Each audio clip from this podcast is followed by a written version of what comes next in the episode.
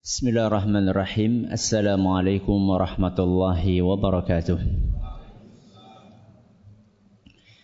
الحمد لله وكفى والصلاة والسلام على رسوله المصطفى وعلى آله وصحبه ومن اكتفى أما بعد Kita panjatkan puja dan puji syukur kehadirat Allah Subhanahu wa taala. Pada kesempatan malam yang berbahagia kali ini, kita masih kembali diberi kekuatan, kesehatan, hidayah serta taufik dari Allah Jalla wa Ala. Sehingga kita bisa menghadiri pengajian rutin untuk membahas adab dan akhlak di dalam Islam di Masjid Jenderal Besar Sudirman di kota Purwokerto ini. Kita berharap semoga Allah Subhanahu wa taala berkenan untuk melimpahkan kepada kita semuanya ilmu yang bermanfaat sehingga bisa kita amalkan sebagai bekal untuk menghadap kepada Allah Jalla wa Ala. Amin. Salawat dan salam semoga senantiasa tercurahkan kepada junjungan kita Nabi besar Muhammad sallallahu alaihi wasallam kepada keluarganya, sahabatnya dan umatnya yang setia mengikuti tuntunannya hingga di akhir nanti. Para hadirin dan hadirat sekalian yang kami hormati dan juga segenap pendengar Radio Insani 88.8 FM di Purwokerto, Purbalingga, Banjarnegara, Cilacap, Wonosobo, Kebumen dan sekitarnya serta para pemirsa Surau TV, Niaga TV dan Yufi TV yang semoga senantiasa dirahmati oleh Allah Azza wa Jalla. Malam hari ini 26 Sya'ban 1439 Hijriah atau tanggal 11 Mei 2018 kita akan menyelesaikan insyaallah pembahasan tentang hadis yang nomor 21. Betul? Hadis nomor 21 yang disebutkan oleh Imam Ibn Hajar Al-Asqalani di dalam kitab beliau Bulughul Maram Kitabul Jami'. Redaksi hadisnya وعن أنس رضي الله عنه عن النبي صلى الله عليه وسلم قال dari sahabat Rasul sallallahu alaihi wasallam yang bernama Anas bin Malik. Ini sudah kita sampaikan biografinya pada pertemuan yang lalu. Semoga Allah meridhai beliau. Dari Nabi sallallahu alaihi wasallam beliau bersabda, "Walladzi nafsi biyadihi." Demi Allah Siapa yang bersumpah? Siapa yang bersumpah? Nabi SAW. Demi Allah, la yu'minu abdun. Seorang hamba tidak dianggap beriman. Hatta sampai. Berarti apa yang akan disebutkan sesudahnya adalah syarat supaya seorang hamba dikatakan beriman. Demi Allah, seorang hamba tidak dianggap beriman kecuali hatta yuhibba li jarihi au li akhihi ma yuhibbu li nafsihi. Seorang hamba tidak dianggap beriman kecuali saat dia bisa mencintai tetangganya atau mencintai saudaranya seperti dia mencintai dirinya sendiri. Muttafaqun alaih. Hadis riwayat Bukhari dan Muslim. Hadis ini meluruskan pemahaman sebagian orang yang sempit di dalam memahami konsep keimanan di dalam Islam.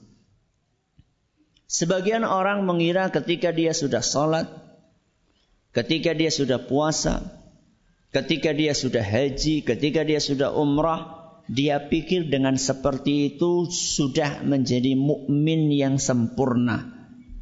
Sudah menjadi mukmin yang ideal, belum. Loh Ustaz, apakah sholat, puasa, zakat itu bagian dari iman? Betul, bahkan itu sebagian dari rukun iman. Kita bukan sedang mengatakan sholat nggak perlu, puasa nggak perlu, zakat nggak perlu, bukan. Tapi kita sedang meluruskan sebagian orang yang memahami bahwa iman itu hanya itu. Iman itu hanya sholat, iman hanya puasa, iman hanya haji, iman hanya umrah. Tidak demikian. Hadis yang tadi kita dengarkan menggambarkan kepada kita betapa luasnya dimensi keimanan. Sampai-sampai Nabi SAW saking seriusnya apa yang beliau sampaikan. Sampai beliau bersumpah. Sering kita sampaikan, apa sih fungsi sumpah dalam sebuah pembicaraan? Apa? Orang sumpah itu biasanya untuk menunjukkan apa? kesungguhan, keseriusan bahwa apa yang disampaikan ini benar-benar nggak bohong. Gitu. Saya tanya, Nabi SAW perlu bersumpah supaya kita yakin dengan apa yang beliau sampaikan? Perlu nggak? Orang yang beriman tanpa Nabi SAW sumpah, kita sudah percaya. Seandainya Nabi SAW menyampaikan hadis tadi tanpa beliau awali dengan sumpah, kita percaya. Apalagi sampai Nabi SAW itu mengawali sabdanya dengan sumpah. Ini menunjukkan bahwa apa yang akan beliau sampaikan setelah sumpahnya itu sesuatu yang serius. Sesuatu yang penting. Bahkan apa yang beliau sampaikan tadi, kita harus mencintai saudara kita seperti kita mencintai diri kita sendiri. Itu adalah salah satu syarat masuk surga. Jadi ini bukan masalah yang remeh. Itu salah satu syarat supaya kita terhindar dari api neraka. Bukan sesuatu yang remeh. Dalam sebuah riwayat yang lain yang disebutkan oleh Imam Muslim di dalam sahihnya, Nabi kita sallallahu alaihi wasallam bersabda, "Faman ahabba an yuzahzaha 'anil nari wa yudkhalal jannah." Barang siapa yang pengen diselamatkan dari neraka dan dimasukkan ke surga. Dengarkan baik-baik. Masing-masing dari kita pasti pengen masuk surga selamat dari neraka. Dengarkan apa yang akan disampaikan oleh Nabi SAW berikut ini. Siapa pun di antara kalian yang pengen selamat dari neraka, pengen masuk surga, falta'tihi maniyatuhu wa huwa yu'minu billahi wal yawmil akhir. Hendaklah ketika dia meninggal dunia, dia meninggal dalam keadaan beriman kepada Allah dan hari akhir. Ini satu syarat. Satu syarat orang yang pengen masuk surga terhindar dari neraka. Saat meninggal dunia, dia meninggal dalam keadaan beriman kepada Allah dan hari akhir. Cukup? Cukup atau tidak? Belum. Nabi sebutkan syarat berikutnya. Wal ilan nasil yuhibbu an yu'ta ilaihi. Syarat yang kedua, kalau pengen masuk surga terhindar dari neraka, sikapilah orang lain seperti dia menyikapi dirinya sendiri. Berbuat baiklah kepada orang lain seperti dia berbuat baik kepada dirinya sendiri. Jadi bukan hanya konsep keimanan hablum minallah, tapi juga mencakup hablum minan nas. Ini syarat supaya kita bisa masuk surga. Maka jangan pernah bermimpi kita mencapai kesempurnaan iman kalau kita belum mencintai saudara kita seperti kita mencintai diri kita sendiri. Ustaz, ada orang punya hobi. Hobi artinya apa? Kesukaan. Sesuatu yang dia sukai. Sesuatu yang dia cintai. Dia mencintai wedang cium. Hobinya apa? Wedang cium. Dan dia suka kalau bertamu ke rumah orang lain, seandainya dia ini disuguhi wedang cium. Saya mau mengamalkan hadis tadi Ustaz. Paham maksudnya? Apa? Saya suka disuguhi wedang ciu. Maka kalau ada tamu datang ke rumah saya, ya tak suguhi ciu. Apa seperti itu maksudnya? Seperti itu atau tidak?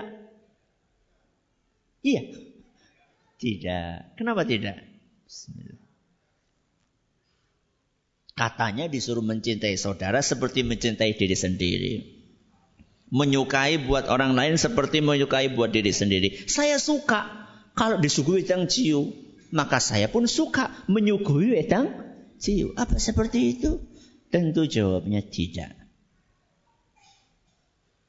Yang penting tidak dulu gitu ya. Masalah dalil nanti gitu ya. Jawabannya tidak. Kenapa? Karena hadis Nabi SAW. Ini kaidah. Hadis Nabi SAW itu tidak bisa difahami hanya dilihat dari satu redaksinya. Hadis Nabi itu memiliki banyak apa? Redaksi. Atau dengan bahasa eh, apa namanya? Bahasa ilmu hadisnya adalah jalan riwayat. Hadis Nabi SAW itu memiliki banyak ri, riwayat. Kalau kita ingin benar di dalam memahami sebuah hadis, maka riwayat-riwayat itu harus dikumpulkan. Karena satu riwayat akan menafsirkan riwayat yang lain. Ini kaidah. Makanya Imam Ahmad rahimahullah beliau mengatakan, al hadithu idza lam tujma' turuquhu lam tafhamhu. Hadis itu kalau riwayatnya belum dikumpulin, belum dipadukan, maka engkau tidak akan bisa memahami hadis itu dengan benar. Kalaupun kamu memahami, maka pemahamanmu tidak benar. Alias pemahamannya akan sepotong-sepotong seperti memahami hadis dengan wedang ciu. Maka mari kita bawakan riwayat yang lainnya supaya kita paham apa maksud dari hadis yang tadi kita bawakan di awal. Di dalam riwayat lain yang disebutkan oleh Imam Ahmad dalam kitab beliau Al-Musnad dan riwayat ini nyatakan sahih oleh Syekh Al-Albani, Nabi SAW bersabda, "La yu'minu 'abdun." Seorang hamba tidak dianggap beriman hatta yuhibba li akhihi muslim ma yuhibbu li nafsihi minal khair.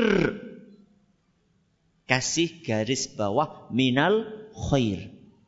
Terjemahannya. Seorang hamba tidak dianggap beriman. Sampai dia mencintai kebaikan. Untuk saudaranya.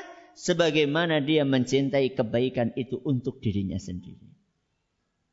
Apa yang perlu kita garis bawahi? Kebaikan. Saya tanya, wedang ciu itu kebaikan apa keburukan? Setuju? Rokok wedang eh rokok. Rokok kebaikan apa keburukan? Keburukan apa kebaikan? Berarti kalau jenengan suka disuguh rokok, jangan jangan nyuguh rokok kepada orang lain itu maksudnya. Karena rokok bukan kebaikan. Ini ngomong-ngomong ini setuju apa enggak sih?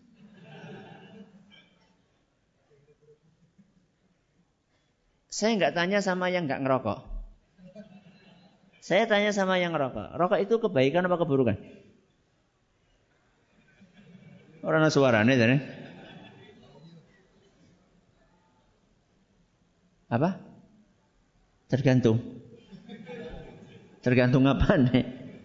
Jenengan itu loh, kalau pengen tahu rokok baik atau buruk, jenengan itu mau rokok baca bismillah nggak sih? Baca bismillah nggak? Tahu tuh mau ngerokok bismillah. Tahu tuh mon? Orang boh. Itu sudah contoh bukti nyata rokok bukan baik. Makanya nggak perlu pakai bismillah gitu loh. Kalau minum air putih, baca bismillah enggak? Bismillah.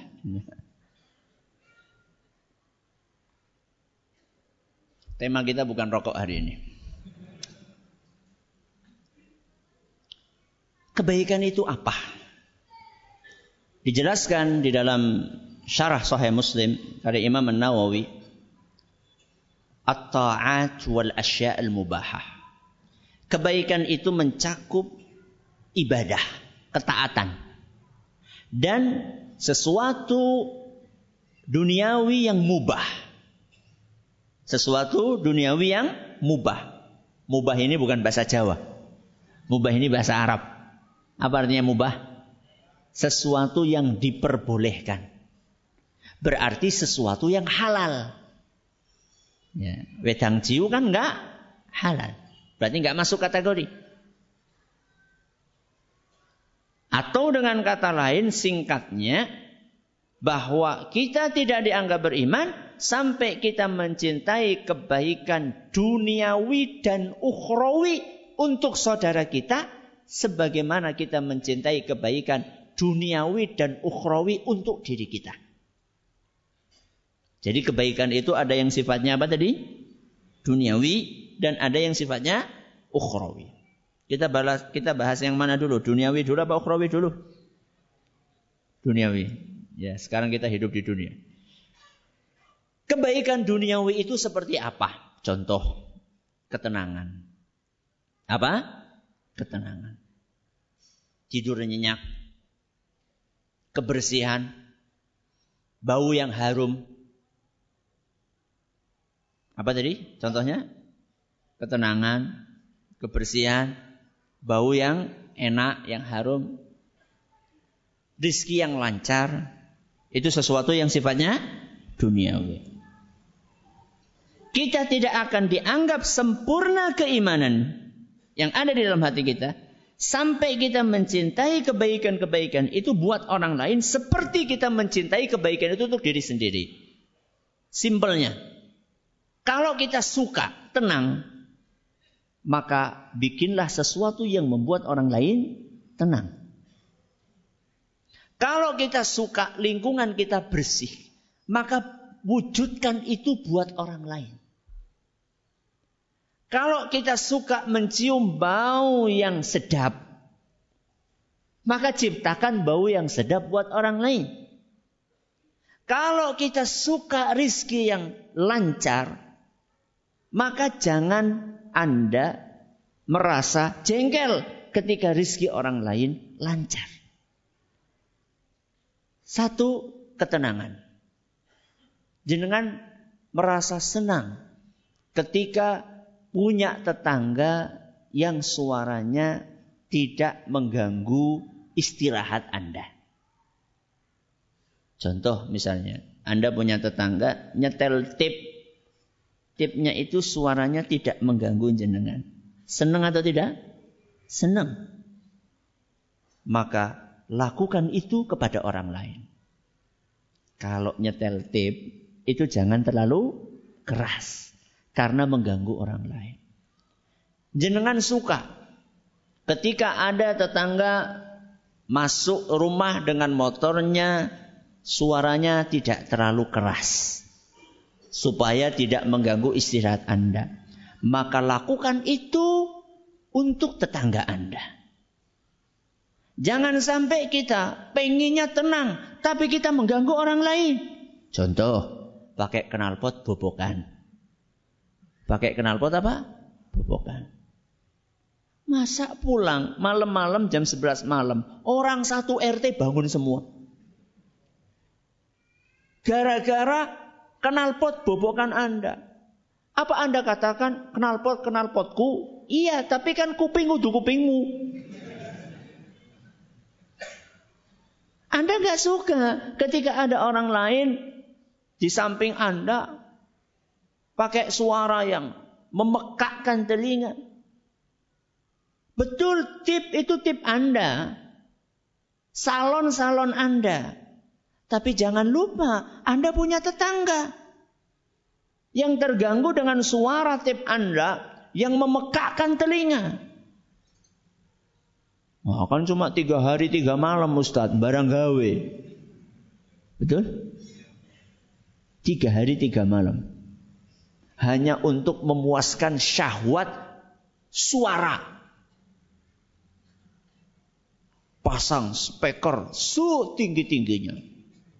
Satu menghadap ke timur, satu menghadap ke barat, satu menghadap ke selatan, satu menghadap ke utara.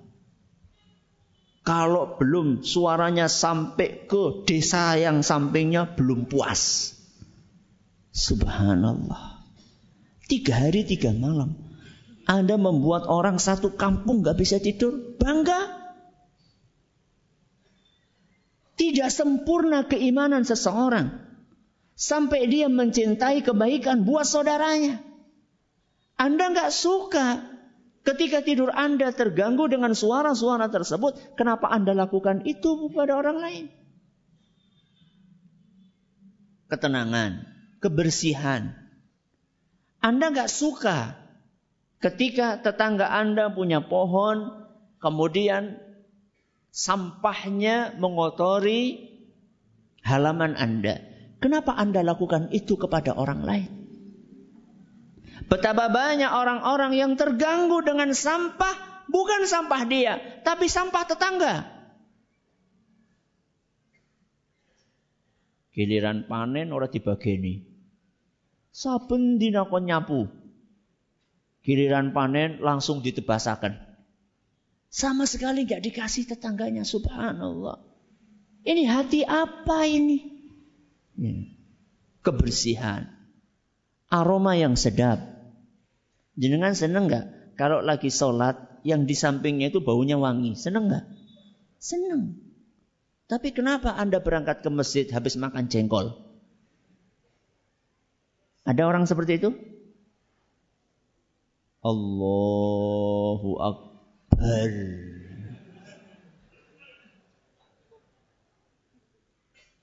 Bisa pingsan yang di sampingnya. Kaos dalam. Apa Anda tidak sadar ketika Anda itu Allahu Akbar. Ketiak Anda itu terangkat. Apa nggak sadar? Ya. Pikirkan itu. Innal malaikata tata'adza. Innal malaikata tata'adza mimma yata'adza minhu banu Adam malaikat itu terganggu dengan sesuatu yang membuat anak Adam terganggu.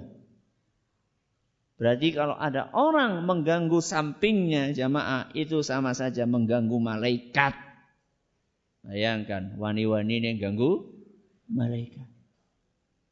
Kaos kakinya itu loh sudah berapa hari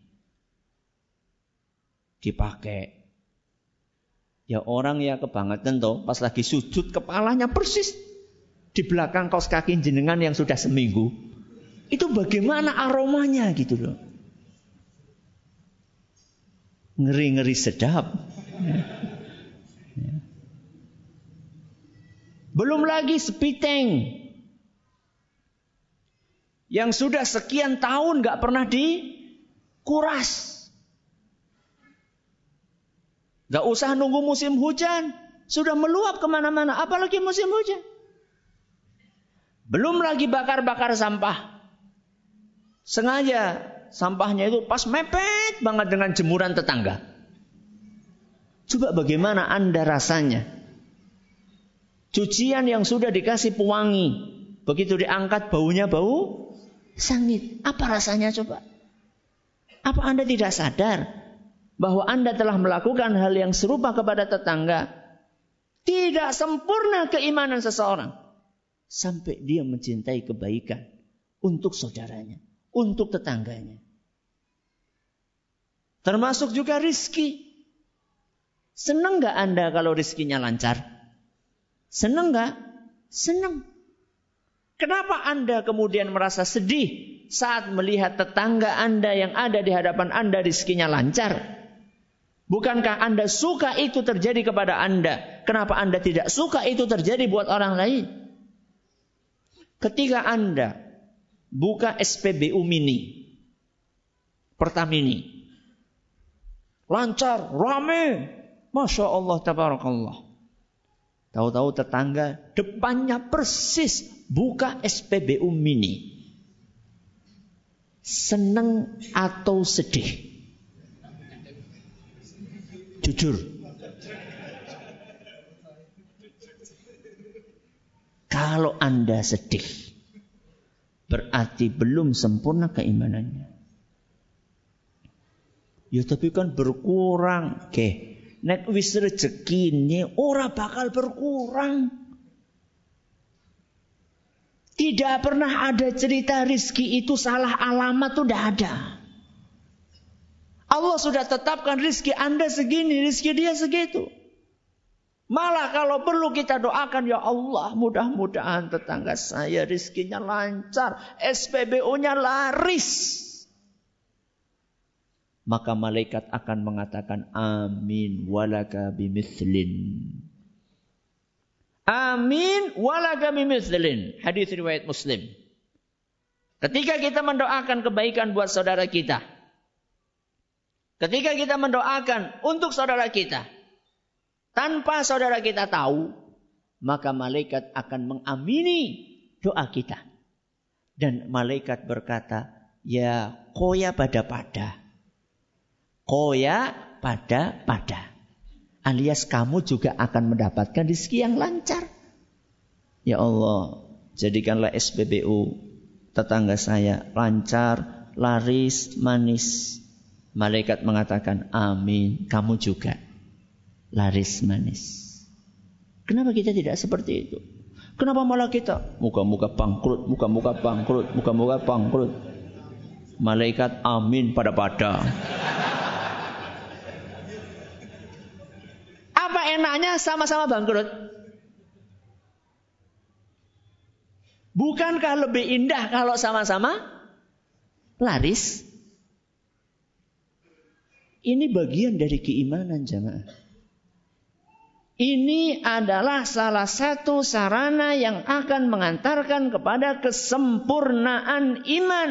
Demi Allah. Nabi SAW awali sabdanya dengan sumpah. Ini adalah kebaikan yang sifatnya apa? Duniawi.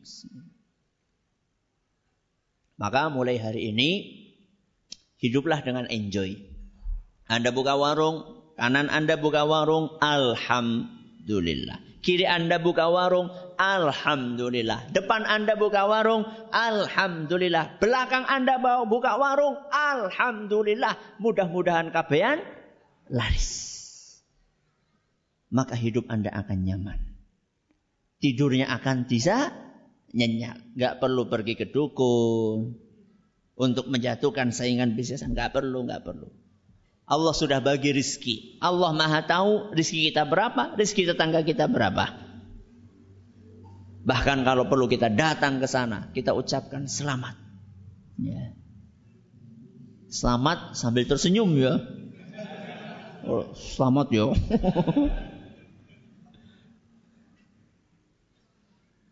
Ini kalau nggak karena waktu yang terbatas saya akan panjang kan ya. Tinggal berapa menit Ustaz? Berapa? 10 sampai adzan.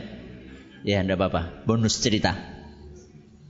Ada seorang pemilik supermarket retail besar di Saudi. Bahkan salah satu supermarket retail terbesar. Dia punya direktur pelaksana. Dia komisarisnya dia yang punya, dia punya direktur pelaksana. Suatu hari di depan tokonya persis di depannya persis buka retail yang akan menjadi saingannya retail baru saingannya. Supermarket baru. Persis di depannya, berhadapan-hadapan. Direktur ini gelisah. Duh, gimana nih? Nanti penghasilannya berkurang. Gimana nih? Gimana nih? Akhirnya dia lapor kepada yang punya. Gimana ini? Kita ini oh, ada ancaman. Ada pesaing baru. Ada apa? Ada apa? Ada masalah apa? Ini ada orang mau buka retail baru. Alhamdulillah, kata dia. Sekarang kamu pergi ke sana. Kamu datang ke sana, bantu dia. Apa yang perlu dari kita bantuan? Dia butuh apa, butuh apa, bantu. Direkturnya ini orang mudeng. Ini konsep bisnis apa ini? Karena selama ini dia belajar bisnis dari barat. Yang ada adalah saling menjatuhkan. Ini konsep bisnis apa ini? Kok malah suruh datang ke sana? Kalau bisa kita halangi, kita persulit izinnya, kita suap kanan, kita suap kiri, kita sumpah, uh, kita apa? Kita fitnah sana, kita fitnah sini. Ini kok malah suruh datang? Datang, datang, datang. Bantu dia. Nanti rezeki kita akan berkah. Maka betul datang, bantu apa yang perlu dibantu. Sana juga kaget juga. Yo, pesaing kok malah bantu. Dan akhirnya dua retail ini besar dan terus bersaing. Tapi bersaing dalam kebaikan. Contoh yang lain. Ada pabrik ayam terbesar di Saudi. Pabrik ayam. Pabrik ayam itu maksudnya pabrik peternakan ayam gitu. Terbesar. Pada suatu hari dia punya pesaing, dia punya saingan yang nomor dua. Ini nomor satu, ini nomor dua. Dua-duanya sama-sama berkembang. Karena satu masalah, saingannya ini yang nomor dua ini kolaps. Bangkrut. Kalau secara hitungan bisnis, inilah kesempatan emas buat pabrik yang nomor satu ini untuk menguasai. Dibeli sahamnya habis. Setelah itu dia menjadi penguasa tunggal. Dia bisa memonopoli ayam satu Saudi. Ternyata apa yang dia lakukan? Dia datangi yang punya ini. Kamu ada kesulitan materi? Iya. Kamu butuh berapa untuk kembali menstabilkan perusahaan. Wah besar sekali. Saya butuh sekian. Berapa? Sekian. Sudah. Nih, saya pinjami kamu. Terus bayarnya gimana? Kapan kamu ada kesempatan? Gak pakai bunga. Subhanallah. Dia bantu pesaingnya ini sampai hidup kembali. Dan terus berjalan bersama. Dan dua-duanya sama-sama laris. Inilah konsep bisnis yang islami.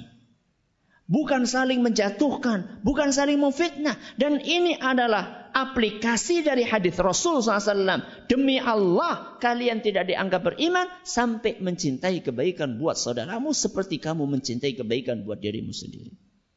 Ini yang pertama, kebaikan yang sifatnya apa tadi? Dunia. Kita berpindah kepada kebaikan yang sifatnya ukhrawi. Apa itu? Ibadah hidayah. Panjenengan datang ke sini. Itu nikmat atau bukan? Nikmat atau bukan? Nikmat. Kita dapat ilmu. Kita dapat pengetahuan baru. Kita dapat ketenangan hati. Kita dapat pencerahan akidah yang lurus. Cara ibadah yang benar. Tidak dianggap sempurna keimanan kita kalau kita tidak menginginkan saudara kita mendapatkan seperti apa yang kita dapatkan. Tidak sempurna keimanan kita. Seandainya tidak ada keinginan agar saudara kita bisa mendapatkan hidayah seperti hidayah yang kita dapatkan. Maka tidak cukup jenengan sekedar hadir ke sini. Kalau bisa ajak orang lain. Ajak tetangga kita. Ajak keluarga kita supaya mereka merasakan kenikmatan seperti yang kita rasakan. Ini adalah salah satu sarana untuk mencapai kesempurnaan iman. Masuk surga itu jangan egois. Apa egois? Mikirkan awaknya dewek. Cuma mikirkan dirinya sendiri. Seneng gak jenengan kalau tetangga jenengan ikut masuk surga? Seneng gak? Seneng. Maka lakukan sarana untuk itu. Teman kita sekantor, tetangga kita, keluarga kita, ayah kita, ibu kita, istri kita, suami kita, anak kita, kakak kita, adik kita, pak de kita, bude kita, pak le kita, bule kita, keluarga-keluarga kita. Jangan kita monopoli hidayah ini buat diri kita sendiri. Ini adalah bagian dari kesempurnaan iman. Makanya Ibnu Abbas radhiyallahu anhuma seorang ulama besar dari kalangan sahabat Rasul sallallahu alaihi wasallam beliau berkata, "Inni la amurru 'alal ayati min kitabillah fa awaddu anna an-nasa kullahum ya'lamuna minha ma a'lam." Imam Ibnu Abbas ini adalah pakar tafsir paling tersohor. Pernah didoakan oleh Nabi Shallallahu Alaihi Wasallam, Allahumma alimhu ta'wil. Ya Allah ajari Ibnu Abbas ini tafsir Quran. Sehingga Ibnu Abbas adalah ahli tafsir yang sangat terkemuka. Beliau pernah mengatakan, setiap aku membaca ayat di dalam Al-Quran, dan aku faham betul tafsirnya. Aku ingin semua manusia memiliki ilmu yang aku miliki. Gak puas dia hanya sekedar mengetahuinya. Semakin banyak orang mengetahui ilmu yang beliau miliki, beliau semakin senang. Inilah keimanan.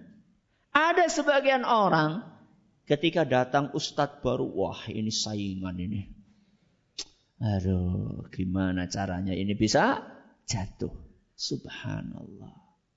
Harusnya bahagia, harusnya senang ketika semakin banyak orang yang bisa berjuang di jalan ini. Ada sebagian orang ngaku beriman, tapi begitu melihat orang lain melakukan kesalahan, malah girang. Ini gak benar ini. Ketika kita melihat ada orang lain salah, kita harus sedih. Sebagaimana kita sedih ketika kita terjerumus kepada kesalahan. Ya. Ada sebagian orang kalau ketemu, ketemu wah si Ustadz Anu melakukan kesalahan, wah harta karun. Ya. Bahkan kalau perlu dia kumpulkan kesalahan Ustadz itu, nggak cukup dia hanya ngumpulkan satu share. Ya. Dan dianggap ini bagian dari jihad Na'udzubillahi min dzalik. Ini pola pikir seperti apa? Ya. Allah Subhanahu wa taala berfirman dalam Al-Qur'an surat An-Nur ayat 19, "Innal ladzina yuhibbuna an tashi'al fahishatu fil ladzina amanu." Orang-orang yang senang tersiar keburukan di antara orang-orang yang beriman, lahum adzabun alimun fid dunya wal akhirah maka dia akan mendapatkan siksaan yang pedih di dunia dan di akhirat. Silakan.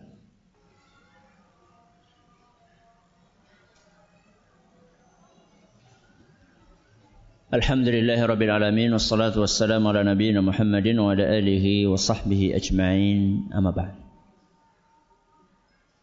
Pengen saingan bisnis kita sukses sebagaimana kita menginginkan bisnis kita sukses. Keinginan ini menumbuhkannya di dalam hati mudah apa gampang? Mudah atau susah? susah atau mudah? Susah. Kenapa? Karena hati kita belum bersih. Karena hati kita belum bersih. Mencintai kebaikan untuk saudara kita seperti mencintai kebaikan untuk diri sendiri.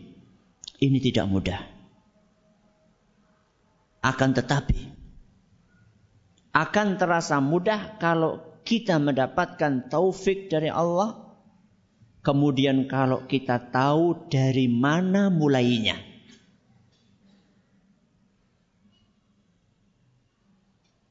Seluruh kesempurnaan iman tadi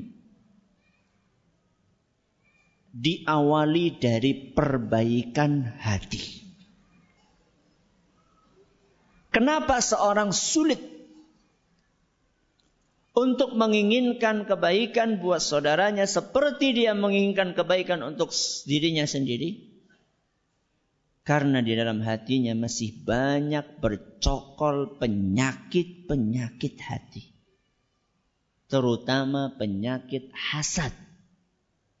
Terutama penyakit iri. Terutama penyakit dengki. Kalau kita ingin mencapai kesempurnaan itu, bersihkan hati dari penyakit iri, dengki, hasad. Ini yang menghalangi kita sulit untuk mempraktekkan hadis Rasul SAW. Bagaimana membersihkannya Ustaz? Berdoa sama Allah.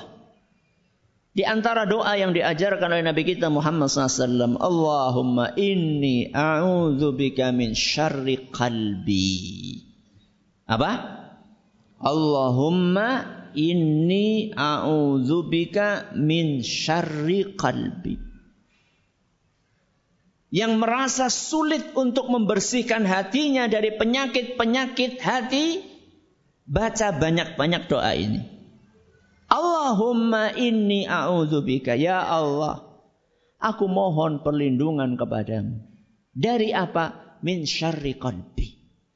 Dari keburukan-keburukan yang ada di dalam hatiku. Dari penyakit-penyakit hati. Ya Allah, bersihkan hatiku dari itu semuanya. Kemudian yang kedua. Sadari apa untungnya hasad. Apa untungnya hasad? Apakah kalau jenengan hasad terus tambah ganteng? Apa kalau jenengan hasad terus tambah kaya? Apa kalau jenengan hasad terus masuk surga? Tidak ada keuntungannya duniawi dan ukhrawi. Yang ada adalah kerugian duniawi dan ukhrawi. Hati gelisah, sulit tidur, sulit makan, lama-lama sulit nafas. Itu kerugiannya ketika kita hasad. Dan di akhirat lebih parah lagi, terancam dengan neraka. Tapi orang yang hatinya bersih dari hasad, hidupnya akan tenang di dunia.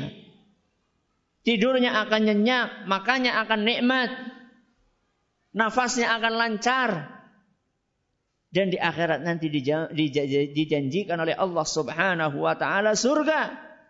Allah berfirman, dalam surat Al-Qasas ayat 83. Tilka darul akhiratu. Kehidupan abadi di akhirat di surga. Naj'aluha lilladzina la yuridu la yuriduna uluwan fil ardi wala fasada. Surga dipersiapkan oleh Allah Subhanahu wa taala untuk hamba-hambanya yang tidak ingin melakukan kerusakan di muka bumi dan tidak ingin menonjol dibandingkan yang lainnya. Tidak hasad kepada orang lain, tidak berusaha menjatuhkan orang lain. Itulah surga disediakan buat manusia-manusia yang seperti itu. Mudah-mudahan bermanfaat buat kita semuanya. Ini pengajian terakhir sebelum Ramadan. Dan kita akan bertemu di akhir Syawal insya Allah. Libur dua bulan. Sekali-kali libur panjang. Kita akan bertemu lagi insya Allah 14 Juli. Kalau masih dikasih umur oleh Allah subhanahu wa ta'ala dan dikasih kesehatan. Dan dikasih hidayah. Tanggal berapa? 14 Juli insya Allah. Selama dua bulan ngapain Ustaz? Ngaji. Ada radio. Ya, 88.8 FM.